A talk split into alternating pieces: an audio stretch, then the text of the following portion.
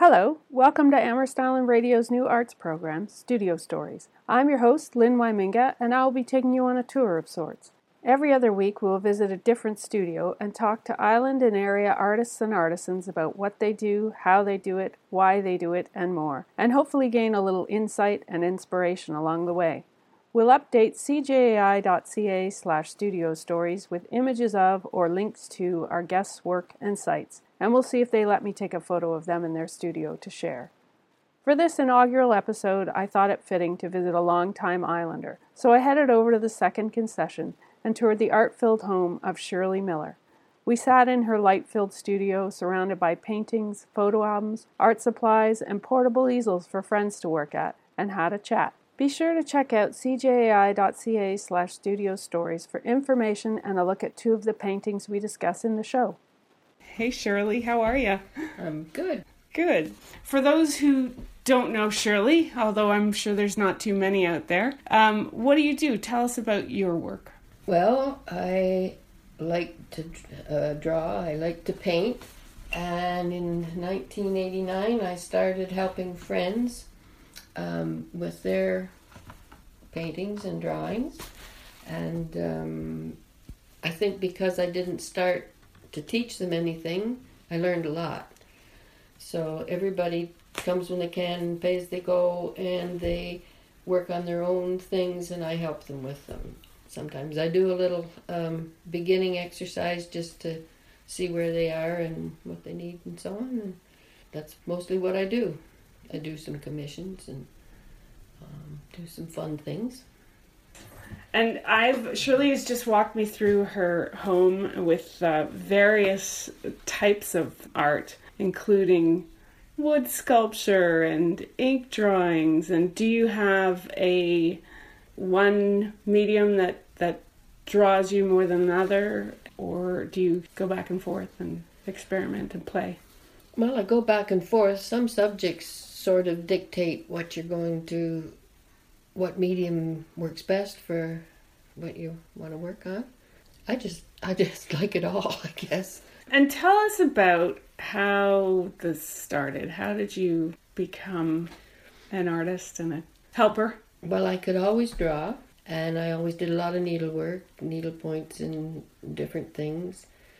And in the early 70s, uh, David Wick came here and taught a night school course in watercolors. And that's the first time I'd ever seen watercolors, real, real brushes, real paint, and real paper. And I, I just was in love with it from then on. And he was a really kind of an eccentric man, but he'd studied every everywhere. So he would, you know, he'd stay till the last boat if he had to to make sure you you got what you needed out of the class. And and um, he he was amazing. Yeah. And, and, so he actually came to the island mm-hmm. and, and, did this. Yeah, That's yeah. Great. People were having night school classes all over the place, but the island didn't have any, so that's what we got. And um, I think he came for about three different groups of, of classes. And I stuck with watercolors for a long time, and pretty much everything you need to know you can learn in watercolors, like color mixing, different techniques, but also you don't have the problem of oh where did, did I leave the cap off the do I have to you know? Right right. There's a lot of exa- anxiety with oils and acrylics that, that I enjoy now but uh, I didn't at first. So I had my first show in 1979 and I just felt like Cinderella because we pretty well sold out and um, and then I had another one that was here on the island. Then we had another one um, in Kingston at Glebe Studio. He was framing for me then, and and that went really really well. But then he started talking about okay, next year we'll do this and we'll this and we can up your prices by that and that, and I thought. Oh dear. what if I what if I can't keep up with that or what if it spoils it or what you know because I I garden I I do all kinds of things that I, I really love to do. So I didn't want to be trying to crank out something that I wasn't happy with. And right. Yeah.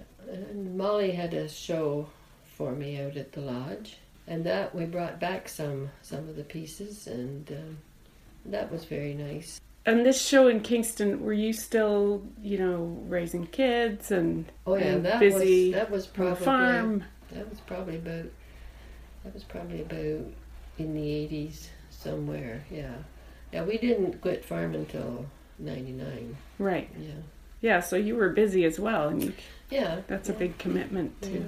Yeah. And um, and now I, I really the classes keep me going too. You know, they they have a question and that makes me think of something, and then I get started thinking about that, and then I wonder about maybe I should try this, and you know. That's great. Well, in fact, that, that what I showed you in there, putting the weeds on the canvas. yeah. One of the gals was here one day, and she was trying to attach a, a, a tulip or something to a picture she was doing, and uh, I thought, hmm, there must be a way to do that. There must be. and then uh, we went for a walk, uh, my grandson and I, and there were all these beautiful oak leaves falling down.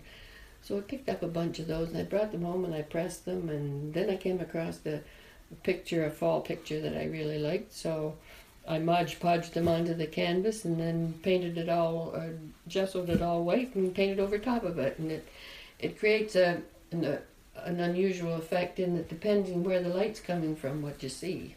Right. You know, so And the texture is interesting. Yeah. And uh, what did you use to? What kind of paint did you use over top? Acrylic. Acrylic. Right.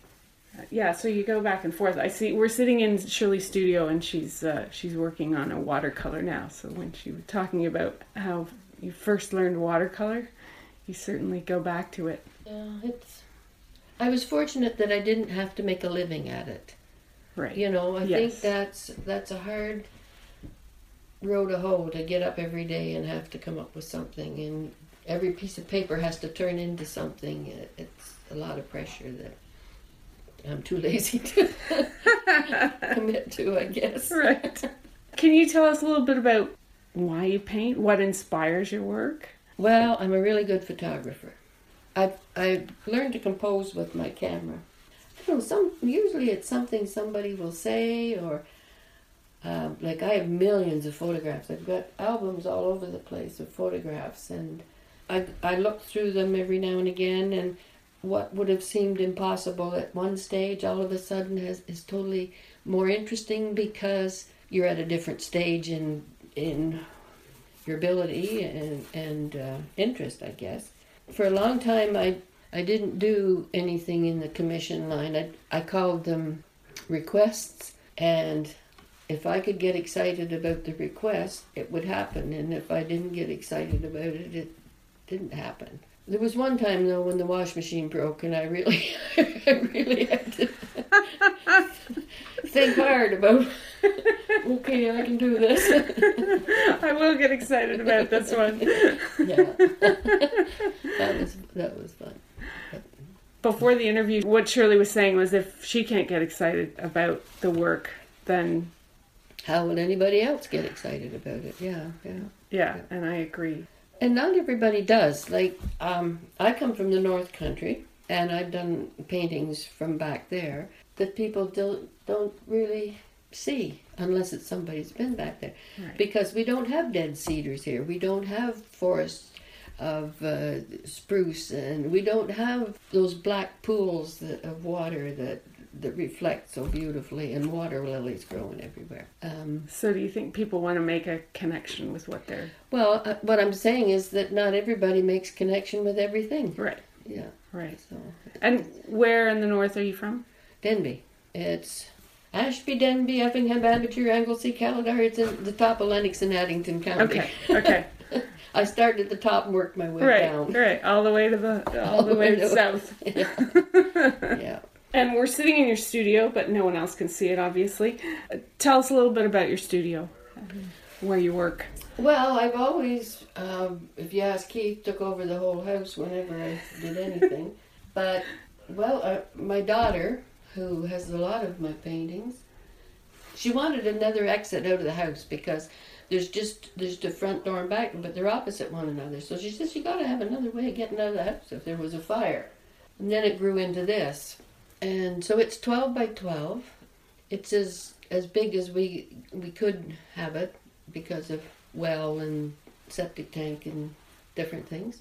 But it's nice because I can come here and shut the doors and it's quiet. And, And natural light on three three sides. yeah, it's great. It, south light isn't ideal because um, it's it can be a little bit too, Too bright. direct, But yeah. uh, my orchids like it in the wintertime. Yes, they do. They're very happy. Yeah. Yeah, it's a beautiful space. Very warm and bright, and it looks. what just happened? yeah well used, which is which is inspiring. Don't know if I if you want to hear the story about my my desk here, Your work table. my work table. Yeah, absolutely. Well, this is how Keith and I worked together. When I just had, I had the spare room there. That was kind of an office and everything. And um, and Alan, our grandson, spent a lot of time here, but there wasn't room in there for a single bed. So Keith built built a bed that would fit in there, and then we made a mattress for it and so on. But when I was moving in here, and he could have the spare bedroom, I didn't want to throw away this, so I had him put a, a hinge top on it so I've got all kinds of stuff stored in in there. and um, So this is the old uh, This is the- child's bed this is the bed he made for for Alan. for Alan. and, That's uh, great. Yeah, yeah. Uh, yeah, he's very cooperative. I think up crazy ideas, and he usually helps me through them. That's excellent. That's Yeah. uh, that's a good way to work together. I uh, I have the same sort of thing with Yeah. my husband. yeah, well, you you need to both be pulling the same direction. I think most of the time that uh, it helps. Yeah. And now, a quick word from our sponsor.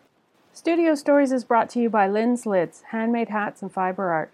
Lynn's lids are hand knit with merino wool, then shrunk down to a thick, durable, warm, windproof, and waterproof felt. They come in a variety of styles for women and a few for men as well, and will keep you warm and dry for years to come. Also available for the home are tea and coffee cozies and whimsical needle felted ornaments. Find us online at lynnslids.com, that's L Y N N S L I D S, and on social media at, at. The studio is open by appointment. Drop an email to lynnslids at gmail.com or call or text 343 989 1550. Now, back to our program. If you're just joining us here on Amherst Island Radio, this is Studio Stories, and I'm your host, Lynn Wyminga.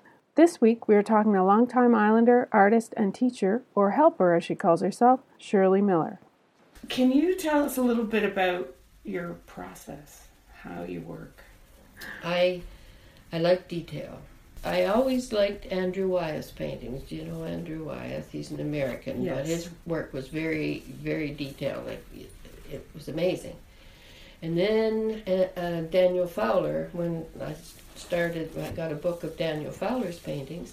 It impressed me that even though everything had changed, it felt right. You know, the shorelines change, different things change, and uh, so I, I, I always wanted to paint so that it felt right, like it was comfortable.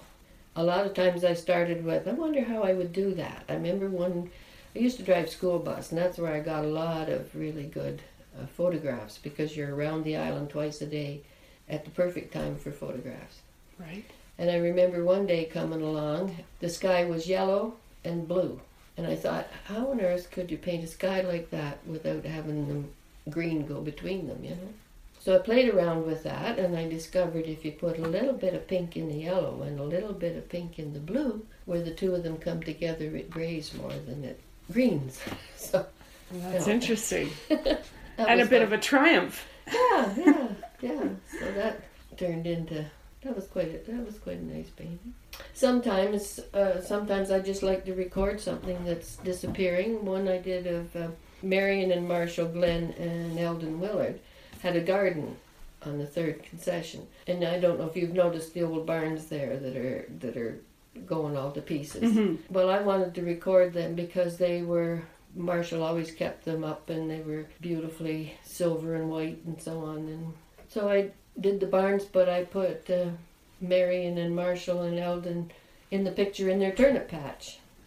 And when I showed Marion the painting, she says, "You even put in my turnip knife," because she was holding a knife in her hand. It's all about the details. It's it's interesting. that one, I, I love Upper Canada Village, but I did a painting for them after their bateau sunk, and there was a uh, Philip Gillespie lived here on the island, and he designed boats, and um, they asked him to um, design a, a a new boat for their canal, and then they wanted somebody to do a painting of what the boat would look like in the canal. Well, I had no idea what this bo- boat's going to look like from the plans. So another fellow, Fred Worthman, that lived here on the island, he was an artist and the boat builder too. Boat, don't know if he built them or just sailed them, but so he did a sketch and showed me what it would look like with the with the uh, sails up and everything, and the and also the man on the bank with the horse towing it, and because they wanted to, they wanted to get public money, you know, they wanted to show this and get people to sponsor it. And I put in the painting because I'd been there with school trips and so on. I put the people from the village in the boat, and uh, that was fun. Yeah, it's great how you add the details that you want to be there. You got to look after your own sense of well-being, I guess. You know. Right. Absolutely. I think the biggest, probably the biggest joy for me is all the friends I've made through doing this. I used to do it for Loyalist College, the week long sessions and so on. I didn't enjoy that very much because you probably get about eight to ten people who all want to know what you know all, all at the same time and you, you're trying to work on them all doing the same thing. Well, then somebody says, Oh, I shouldn't be here. I'm not as good as she is. And it was too much competition or. Mm. So when we when I started helping my friends, why um, this one's painting that, and this one that one's working in. Judy's working in uh, pastels, and some of them are working in uh, colored pencils, and some are in acrylic, and some are in watercolors, and Everyone's do, Yeah. doing their own thing. doing thing. their own thing, their own subject. And so if they have questions, then I try to help them solve the problems and discuss subjects. Like um, a favorite subject is one is Am I done yet? And the other one is Can I paint this? And that's when I realized that not everything necessarily is in a picture when you look at it. The one gal that sticks in my mind, she said, "Can I paint this?" And there was there was there was a lake and part of a dock, and I said, "Why why do you want to paint it?" Well, that's the last time we were all together while Grandma was still alive. Grandma hmm. wasn't in the picture. There was no picnic in the picture. There was nothing in the picture that was in her her head, you know. And that's true when you talk about to people who who might ask me to, to paint something. I like to know why they why they want it. What's in their memory that I might not be able to see? Right. Yeah. Yeah. That's interesting. Yeah. What am I missing? Yeah. Yeah. Almost. Well, people don't see very well. Mostly we see with our memory. Mhm. And it's somebody told me years ago, you if you're going to be an artist, you have to learn to see. I thought, oh, I see pretty good. But if you take if you lose your concentration and let your memory take over, it knows snow's white and grass is green and so on. But there's so many other colors that are liable to be there that you just you don't look at. And people look at photographs and say, oh, that's a picture of grandma. Okay, but what's behind grandma? Sometimes that's more interesting it, to me, what's in the background than just what you see. Right. Yeah. That's uh, that's interesting. I never thought about that, but it, but now that I think about the art that I've bought for myself, it's usually a reminder of a place and time. Mhm. There has to be something in Yeah. it, and I like it. I like something beyond the wow factor. You know, oh Yes. wow, if that's all there is. uh, But if you find little things that you weren't expecting, and it needs to be more than just wow. Right. I think. The wow might wear off.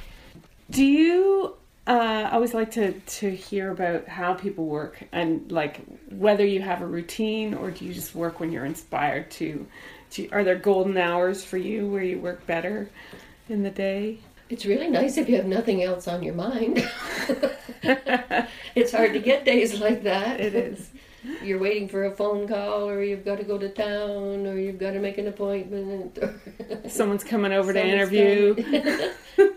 I can't do it if if I'm worrying about something or And the fellow that that uh, took art classes from me said, you know, if you sit in front of that thing for two hours, you're going to do something. Yeah. And he is right. But sometimes you think, what am I going to do? And you do something, and then I go, oh, that wasn't the right thing to do.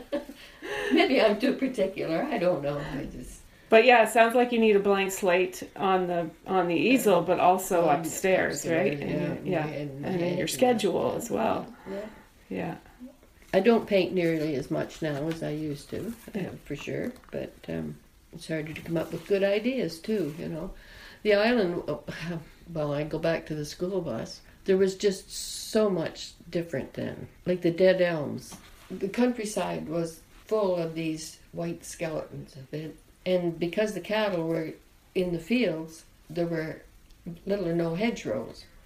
I mean, I could look from our place and see who was parked in three doors up the road in their in their driveway. Now you can't even see the next door neighbor. right. You know, we we farmed on the third, and um, it just changes Yeah. changes drastically over time. But I loved the old houses, and the island was kind of um, a slower place. I I, I always uh, people called it quaint. I guess it, it was a community of people who were all trying to do the best they could with what they had, you know, and they it was the first time I ever lived uh, anywhere where I felt totally welcome, you know. Of course, when you come across the boat, isn't long for everybody knows your name, and Yeah, so they talk to you like they know you, and that was uh, that was different than living in Toronto for sure. yeah, But my dad was a carpenter, and mum at night, we'd all go wherever he was working. He might be putting up gyprock or doing whatever, and she'd be helping him. And my dad would draw pictures on on the wall, and I would draw, and he would draw, and I would draw. So I could always draw perspective, but I didn't know what it was. right. You know, I always knew how to do it, and but then when I started trying to explain to people what it was, that's a whole different ball game. Took me a while to figure that one out, but just have fun. That's all I. Have fun. Yeah. There you go. Yeah. Excellent. Um, I think actually, oh yeah, we're out of time. So I would like to end with: Is there anywhere where people can find your work online right here. or yeah? Right here.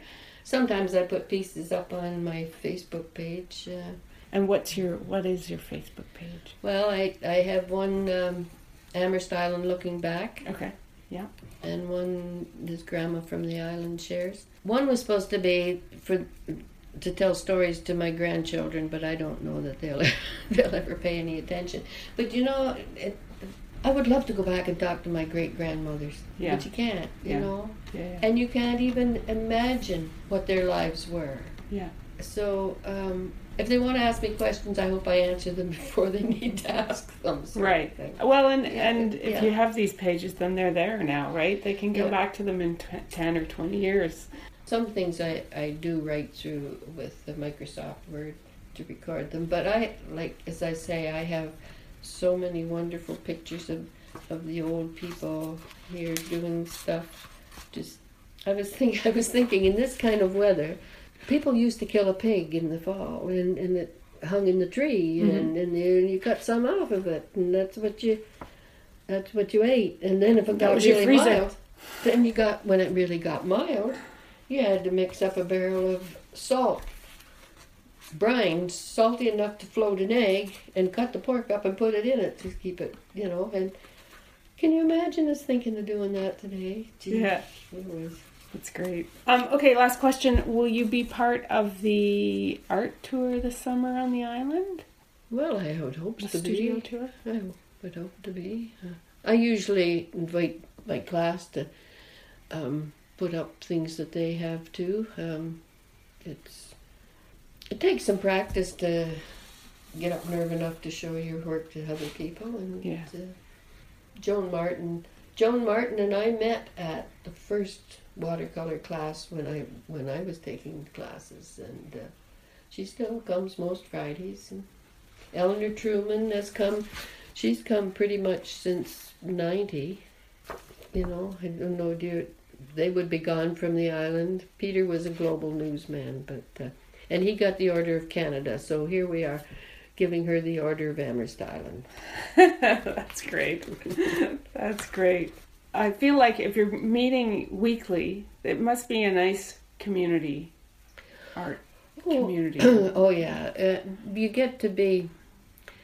Um, we have tea, and, and sometimes we commiserate with somebody who's having troubles, and and you know it's just a it's kind of a. We don't have any men right now, although I have had over the years, but it's kind of a sisterhood. Maybe I don't you know. We worry about one another and mm-hmm. enjoy one another's successes and encourage one another and.